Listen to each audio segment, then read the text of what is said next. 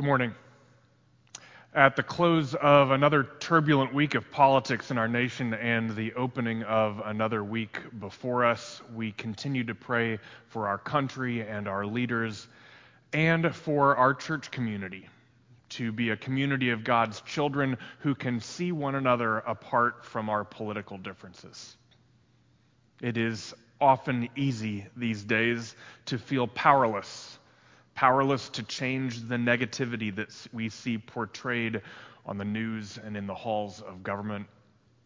And so this morning, we will focus on a story that reminds us of the power that each one of us has.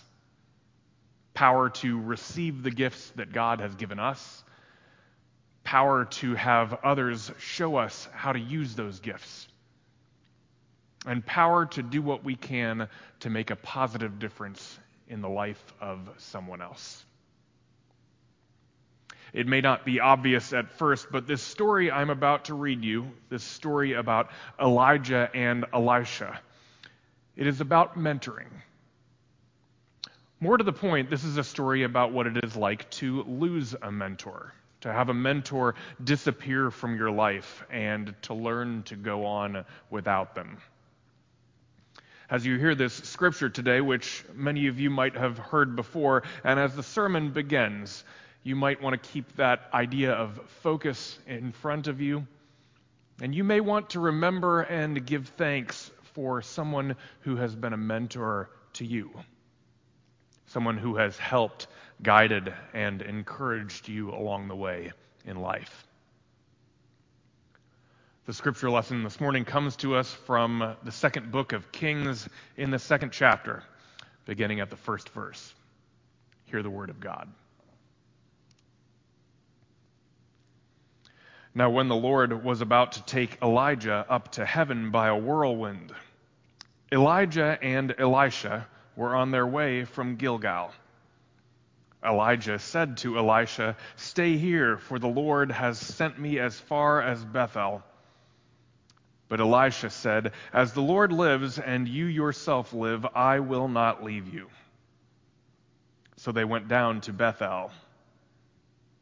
The company of prophets who were in Bethel came out to Elisha and said to him, "Do you know that today the Lord will take your master away from you?" And he said, "Yes, I know. Keep silent." Elijah said to him, "Elisha, stay here, for the Lord has sent me to Jericho." But he said, "As the Lord lives and you yourself live, I will not leave you."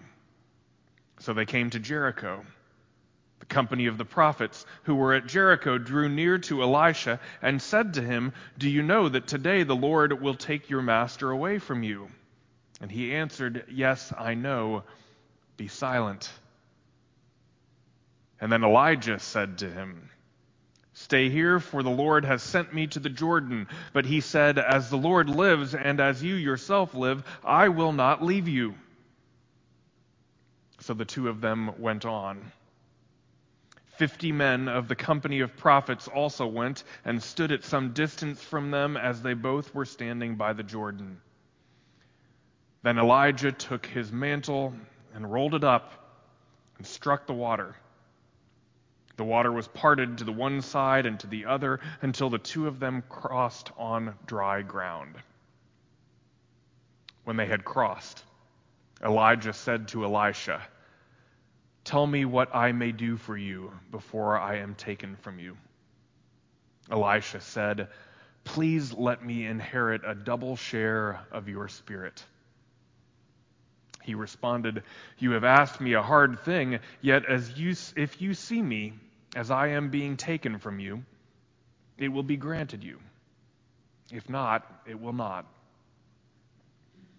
As they continued walking and talking, a chariot of fire and horses of fire separated the two of them, and Elijah ascended in a whirlwind into heaven. Elisha kept watching and crying out, "Father, Father, the chariots of Israel and its horsemen." But when he could no longer see him, he grasped his own clothes and tore them in two pieces. He picked up the mantle of Elijah that had fallen from him, and went back and stood on the bank of the Jordan. He took the mantle of Elijah that had fallen from him and struck the water, saying, "Where is the Lord, the God of Elijah?" When he had struck the water was parted to the one side and to the other, and Elisha went over. This is the word of the Lord. Thanks be to God.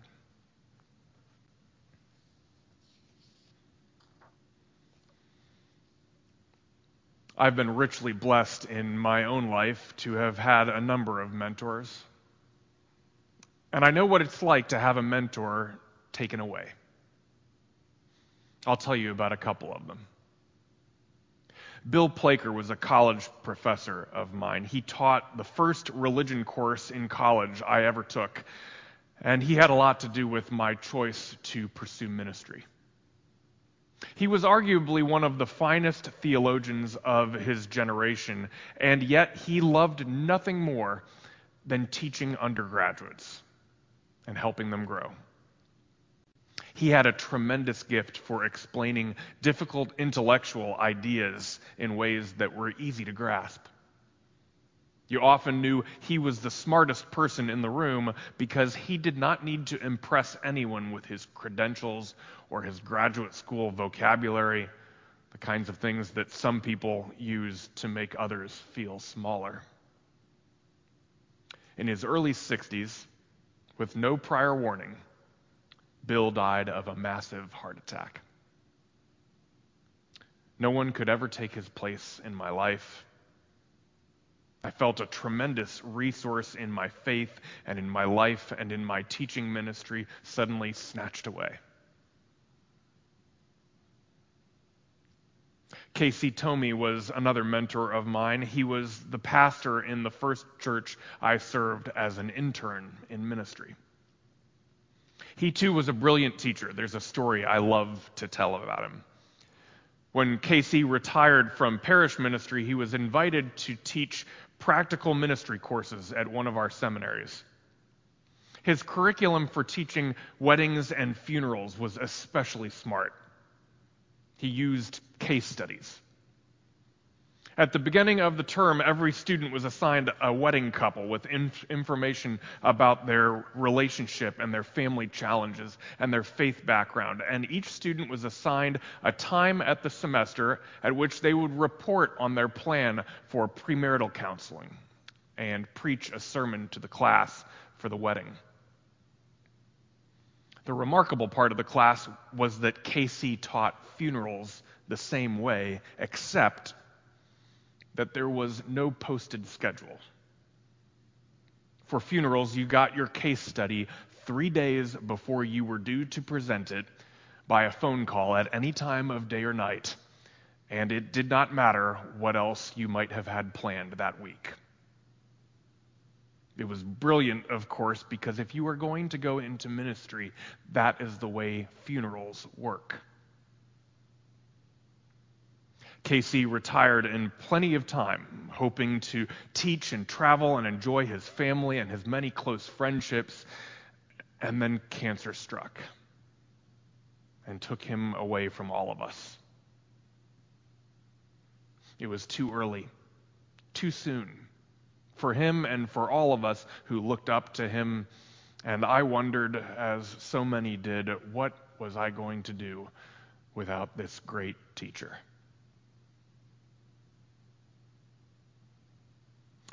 As much as we may want to hold on to someone forever, doing so is out of our control. That is a true statement no matter who we are talking about, a parent, a spouse, a friend, God forbid, a child. With mentors, the loss has a particular kind of quality. With mentors, we have to learn to live without their guidance. We have to learn to accept that whatever they had a chance to teach us will have to be enough. And we will need to go along without them and figure it out. Today we read the story of Elijah and Elisha, a mentor and a student.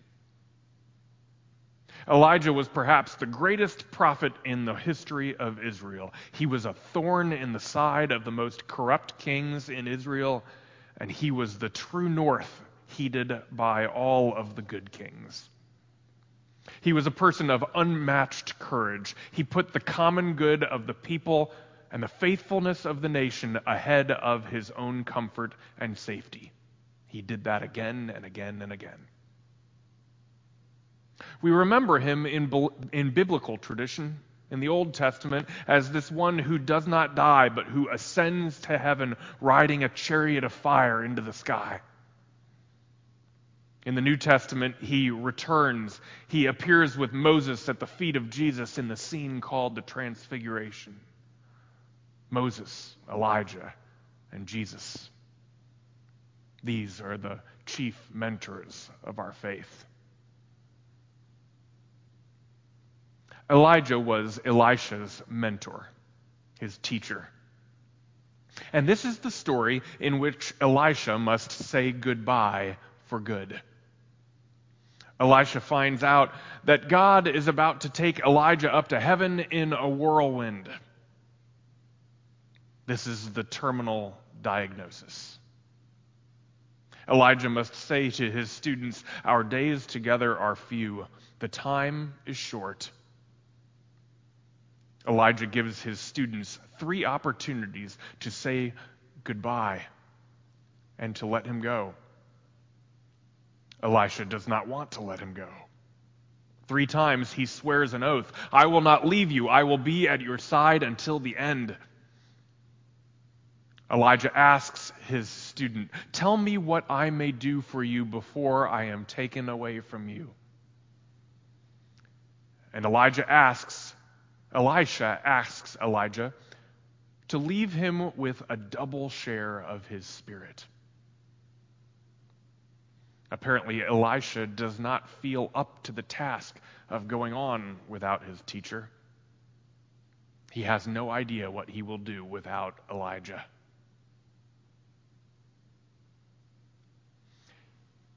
Here I see Elisha thinking thoughts that occur to many of us. He can only think about the things that he is not. I am not Elijah. I am not a great prophet.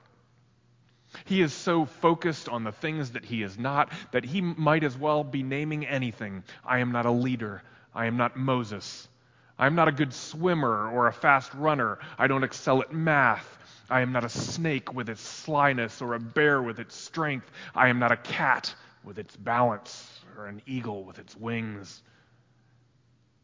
Some of these things I'm saying may sound like silly examples, but they're emblematic of the thoughts so many of us have about our own inadequacy. I am not pretty enough, or thin enough, or smart enough to do that. I am not funny enough or likable enough. I am not good with words. I do not express my feelings well. I am not good enough. I've made mistakes that I can never overcome. These are the thoughts of inadequacy that haunt us and that keep us stuck in our past, that keep us unable to realize our dreams. At its best, what good mentoring does is to help us to lay aside the things that we are not and instead remember the things that we are, the things God created us to be. The story of Elisha and Elijah shows how this works out. You cannot hold on to your old mentor forever. You cannot remain trapped by your inadequacies if you want to live into the future. So Elisha tries so hard to cling to his master. He keeps refusing to go, but he cannot resist the departure. He cannot do anything when a pillar of fire appears and finally separates the two of them and carries Elijah away. Elijah's grief is real. It's palpable. He shouts into the roaring wind as Elijah disappears into the sky. But Elisha does not turn back. As Elijah had instructed him, he keeps looking forward, and so God grants him what he had asked for, that double share of spirit that he had so desired. He finds that it was in him all along.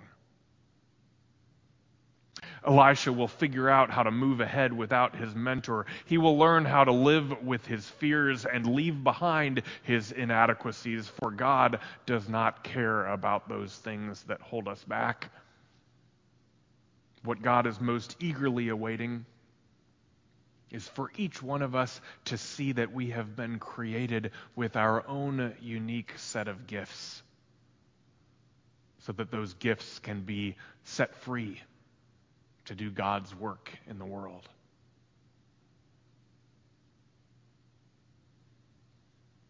This is a story of a miracle we are reading. And all this talk of chariots of fire, of life and of death, it all may sound rather dramatic, but the fact is this is also a story of mentoring. That's what it's meant to teach us, and the work of mentoring is usually much more ordinary than the fantastic elements of this story. And our own stories may be just as powerful. You may know that Knox Presbyterian Church has a mentoring program. We share it with elders at Third Presbyterian Church. Adults from both of our congregations mentor young people in the community. I want you to take a look at something with me this morning. This is a report card. It's a report card of one of the students who became involved in the mentoring program this year. All the personal information has been removed, of course. What I want you to notice, if you can see the detail, is this: the difference in one school year between the first quarter of mostly D's and F's and the third quarter of all A's and B's. The thing to notice here is not about the grades, and it's not about the quick turnaround, though both of these details point to a more important reality. The more important reality is this: there is nothing inadequate about the young person who is responsible for this report card, and there never was. If he did not have the intelligence, the tools, the gifts for this kind of transformation, it would be impossible. What you see here is simply the result of a caring, supportive adult reminding a young person, you can do it. I believe in you. God has already given you what you need. No matter what anyone else says, no matter what your report card has said in the past, you are not inadequate. So many of us can be this kind of difference in the life of one of God's children. So many of us need to tell this message to someone else so that we can be reminded of its value for ourselves. If you're interested in learning more about our mentoring program, you can contact Knox anytime to learn more. In this story about our mentoring program, in this story about Elijah and Elisha, and in the other stories I've shared with you about what it means to say goodbye to a mentor, we see a common thread. We all need people in our lives to teach and encourage us forward. And also, when that work of mentoring is done best, it allows us to claim our own giftedness and to grow into the person that God has already created us to be. If you have spent any part of your life benefiting from a mentor, or being one to someone else. I pray that today's message has been an occasion for you to give thanks for that relationship. Perhaps it's also been a time to consider the good that each one of us can do, even right now, even at a distance, by reaching out to someone else to remind them that they matter, that the gifts that they have matter, that God has created them to be an amazing person and that you believe in them. This is the work of faithful friendship that God calls us to do. Amen.